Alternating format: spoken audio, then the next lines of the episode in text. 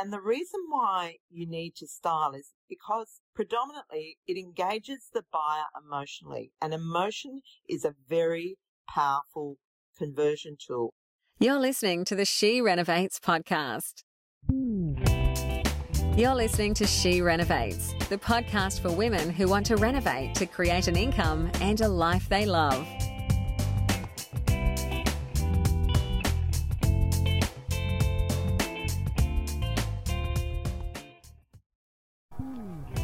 Hello, it's Bernadette Jansen, and before we get into this episode, I need to remind you that the information in this podcast is general in nature and opinion only. It should not be taken as personal advice. There are significant risks with buying and renovating property, and you should maximize your profit potential and minimize your risk by seeking independent advice that relates to your personal circumstances through your own financial planner, accountant, and any other professionals that you are working with. The examples in this podcast are for illustrative purposes only. Well, hello, it's Bernadette, and I'm back with another episode of She Renovates. Today, the topic is why property styling is non-negotiable when you sell your reno. Now, this is a question I get asked a lot. Actually, the question is, should I style my property? So this is a very important topic. But before I get into that, I just want to share a bit about what I've been up to in the last couple of weeks. The first thing, and this is very exciting news, is that we are about to welcome our third grandchild into the world. Our third child, Madeline, is expecting her third baby in three, sorry, two weeks time. She already has a three year old and a one year old. So if Madeline's not busy enough now, she will be exceptionally busy in a few weeks time. But one of the reasons that I have made it a point of creating a life where I'm flexible is so that I can really engage in the joys of family life. And so now's one of those times, you know, Madeline's really got her hands full and I want to be able to back her up and also be with my grandchildren as they're growing up. Not every day, obviously, but because they live in Wollongong, but I certainly like to see them as much as I can. And I have to say that's one of the enormous benefits of running a renovation business. You can structure your life how you want to live it. And in fact, I spent yesterday in Wollongong and I like to mix a bit of business with pleasure. And so I also got to meet two of our new students who have recently finished our boot camp and are about to embark on their Reno life. So to get their strategy set. And I also caught up with one of our long-standing students and one of the legends in our program, Cherie, who's just completed a quick and dirty reno on her own home. So I checked that out as well. So that was the Wollongong field trip yesterday. I've also run a boot camp recently and our boot camps, the demographic is predominantly women. It always amazes me at what a diverse range of people we bring together, yet they're all working towards a common goal. So everyone is working at replacing their income. Some now, they need to do that now. Others are working to make sure that they have their income organised for when they retire. So we generally do our boot camps around a boardroom table in our boardroom. And I sort of like to emulate the kitchen table experience. That's where I really strategized and developed my ideas for myself and also with our kids. Those strategy conversations happen around the kitchen table. And so our boot camps are a little bit different in that there is huge amount of training. You have to um, consume a huge amount of material over the weekend, but you also sort of get to have conversations and apply it to your personal situation so that you leave with a really practical step by step plan. Yeah, so as I said, we have quite a diverse range of people. We have two nurses who come in to, I guess, recreate their lives. I was a nurse. I know what a grind it is. And so they've certainly stuck at it lot, a lot longer than I did. And so looking at an alternate income source. I also had a couple of women who've already stopped work and are developing their income streams and a town planner. So hi, Leanne. Leanne's already a rock star. So she's just added another powerful skill to her bow. But the other person we had was a young man and he is quite a rare occurrence in our demographic.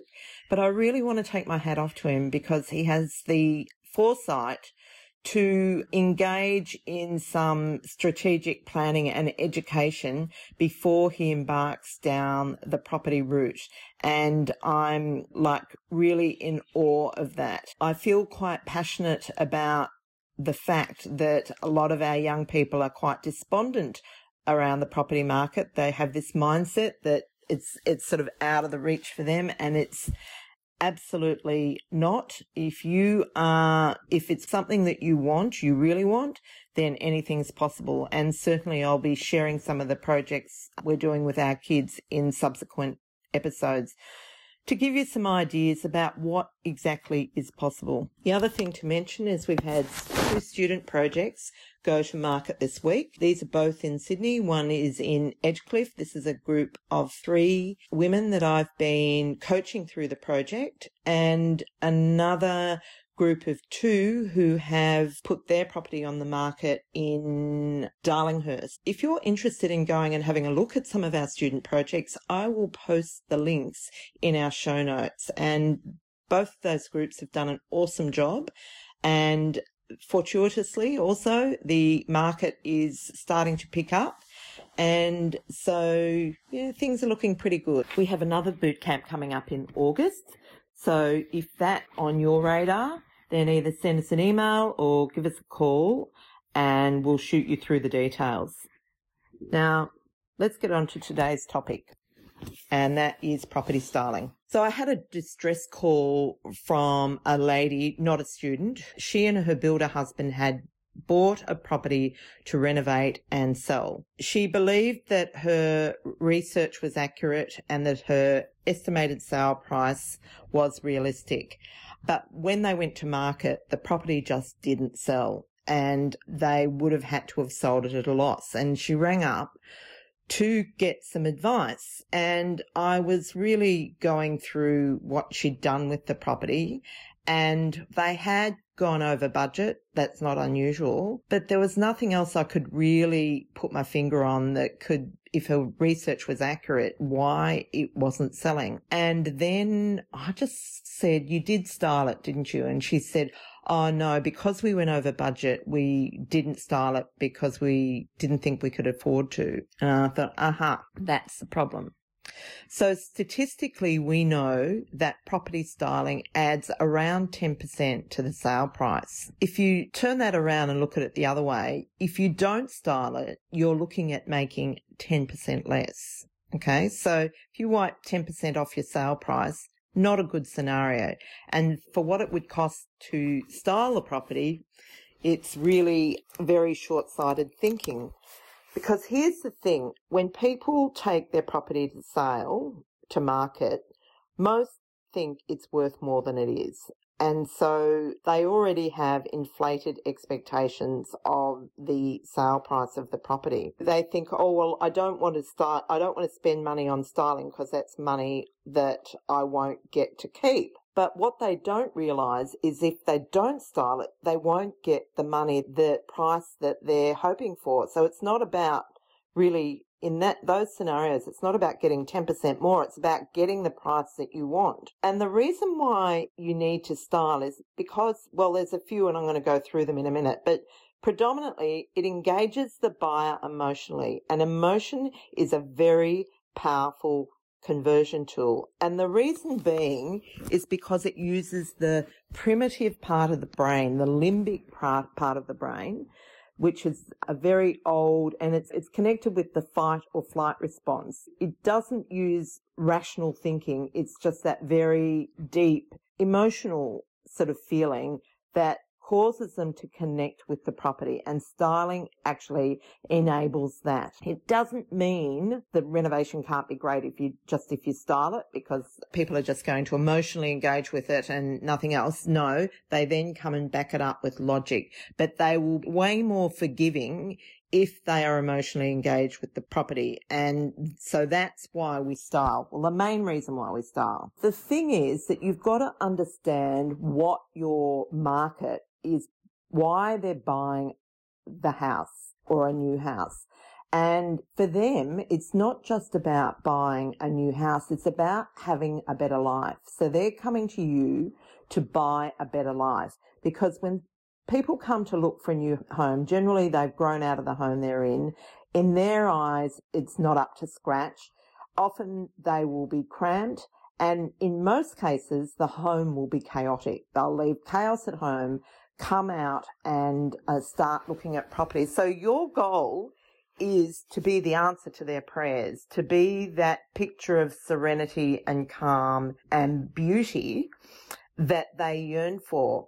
They've got to imagine their life in your home to be perfect. I've often heard it said, oh, you know, people don't want the house to look like a magazine. Actually, they do.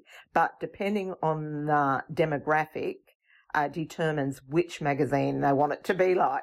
And so while you do need to present that utopian picture, it does need to relate to the demographic that's likely to buy the property. A dear friend and stylist who was my teacher in the early days was Belinda Woolrich of Papillon Styling. She does a lot of styling for downsizers and she often talked about the fact that downsizers aspire to travel and so one of the themes that she would use is what she called the global traveler which is not a property that's stuffed full of souvenirs, but subtle and tasteful suggestions that the occupants are global travelers. So it might be a coffee table book that suggests about a particular location, certain things that have come from cultural artifacts,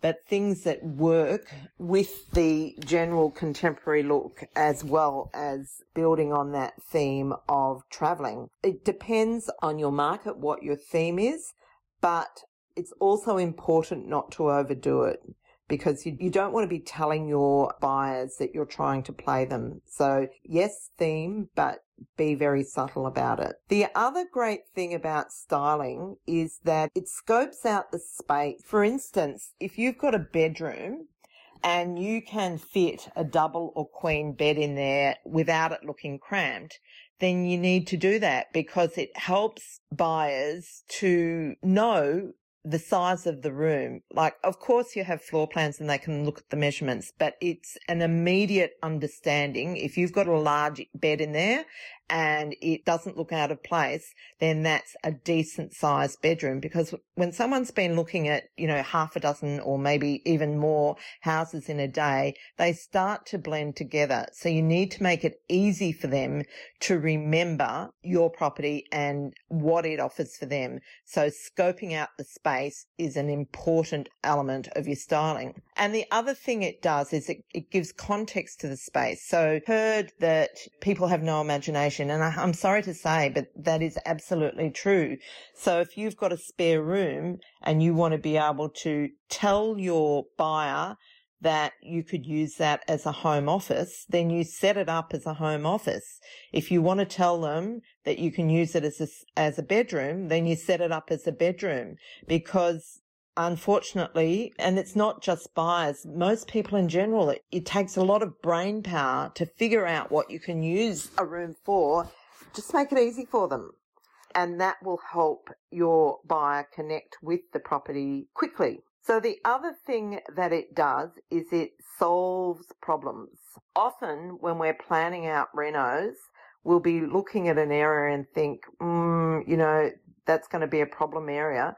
But rather than spend money on it, um, I'm resolved to actually style it for the problem. So maybe use a key piece. For instance, if you've got a really long bland wall, you might be thinking about maybe putting a fireplace in it to break it up or something like that, then using a statement piece of furniture could be an equally suitable solution and cost way less. The other thing is that a key piece of furniture or decor can actually take your eye off something that's not exactly perfect. You may not have been able to execute a renovation in the way that you wanted to. You might have an area that you think it's okay, but it would have been nice if I could have done it better. Then maybe distracting your buyer with some clever styling is always an option. Now, I'm not talking about covering up. Covering up's a different scenario, but by just creating some interest that draws their eye can help. The thing that you want to know is that women buy property. So you need to style the property so it appeals to women. If you're styling your property like a man cave, it's not going to work. And that doesn't mean all pink and girly. It just means tasteful and elegant or contemporary. Something that a woman would like. Doesn't mean a man won't like it too, but as women, we have very specific needs in our surroundings. So make sure that your styling meets those needs. Now, I've heard a lot of people asking about virtual styling recently. And I think virtual styling has its place, but you really need to be careful because it may get people in the door, which of course broadens your market but it, it won't engage your buyer emotionally because when they get on site, instead of having that emotional connection, you may find that they feel a bit let down because when they saw it on the internet, it was beautifully styled. It looked like it was um, a lovely home, but when they get there, they're faced with empty rooms. Times when virtual styling can be used effectively is if you're renting a property and you're wanting to increase the turn up rate. That's certainly a good application for it, but I would be wary of it when you are styling to sell. Styling doesn't have to cost a fortune. You can do it. Most of our properties we style ourselves. We buy the furniture. We buy a lot off eBay, Gumtree, Facebook Marketplace. I usually do buy the key pieces new because it's important that they are spot on. Things like the sofa and often the dining table and chairs. But things like beds and appliances and the like can easily be bought from those sites that I've mentioned. And the good thing is when you buy your furniture, you can also Airbnb your property in the settlement period, which is another way of adding to your profit margin and then you can sell it off afterwards. So your styling can cost you very little, but it just requires some planning. And the last thing I want to talk about is when you don't style. And there are a couple of situations where that is the case. First one is in very rural locations. Of course, any decision you make about your property should always be backed up with your research. But my experience has been I sold a property for my mother and it was in a rural location. And the general consensus from the agents was that styling was almost a negative because buyers perceived that as wasting money. And that's the last thing you want to be saying to your buyer. So I didn't style. But of course, you want to make sure that it is very clean and tidy and presentable. You don't want to be presenting your buyer with a whole lot of work to do because that will get factored into the price. So decluttering and making sure that it's clean and tidy. So this is a question that comes up a lot when people are selling their parents' homes, getting them into aged care. Do I style or not? Well, generally speaking, yes. And you present the property in the best condition possible and that will get you the best price. But of course, always depends on your area. And the other scenario would be if the property is being sold for land value only. So the interest in the property is for the land. But in saying that, if there is a house on that land, you want to make sure that once again is clean and tidy and presentable because even someone planning to develop the land will probably want to rent the house out while they're getting the approvals. That's a long, slow process. And so um, having a house that's clean and tidy and livable is the bare minimum and will certainly add to the value of the property because it means they don't have to do that work themselves. They can get going quickly. Okay, I hope this answers the question, should I style my property? And I look forward to seeing you next week. And for those of you who have enjoyed this podcast, could I ask a little favor that you go over to iTunes and leave us a review and spread the Reno love. Thank you. This is the She Renovates podcast. To discover how to harness the power of renovating, check out theschoolofrenovating.com.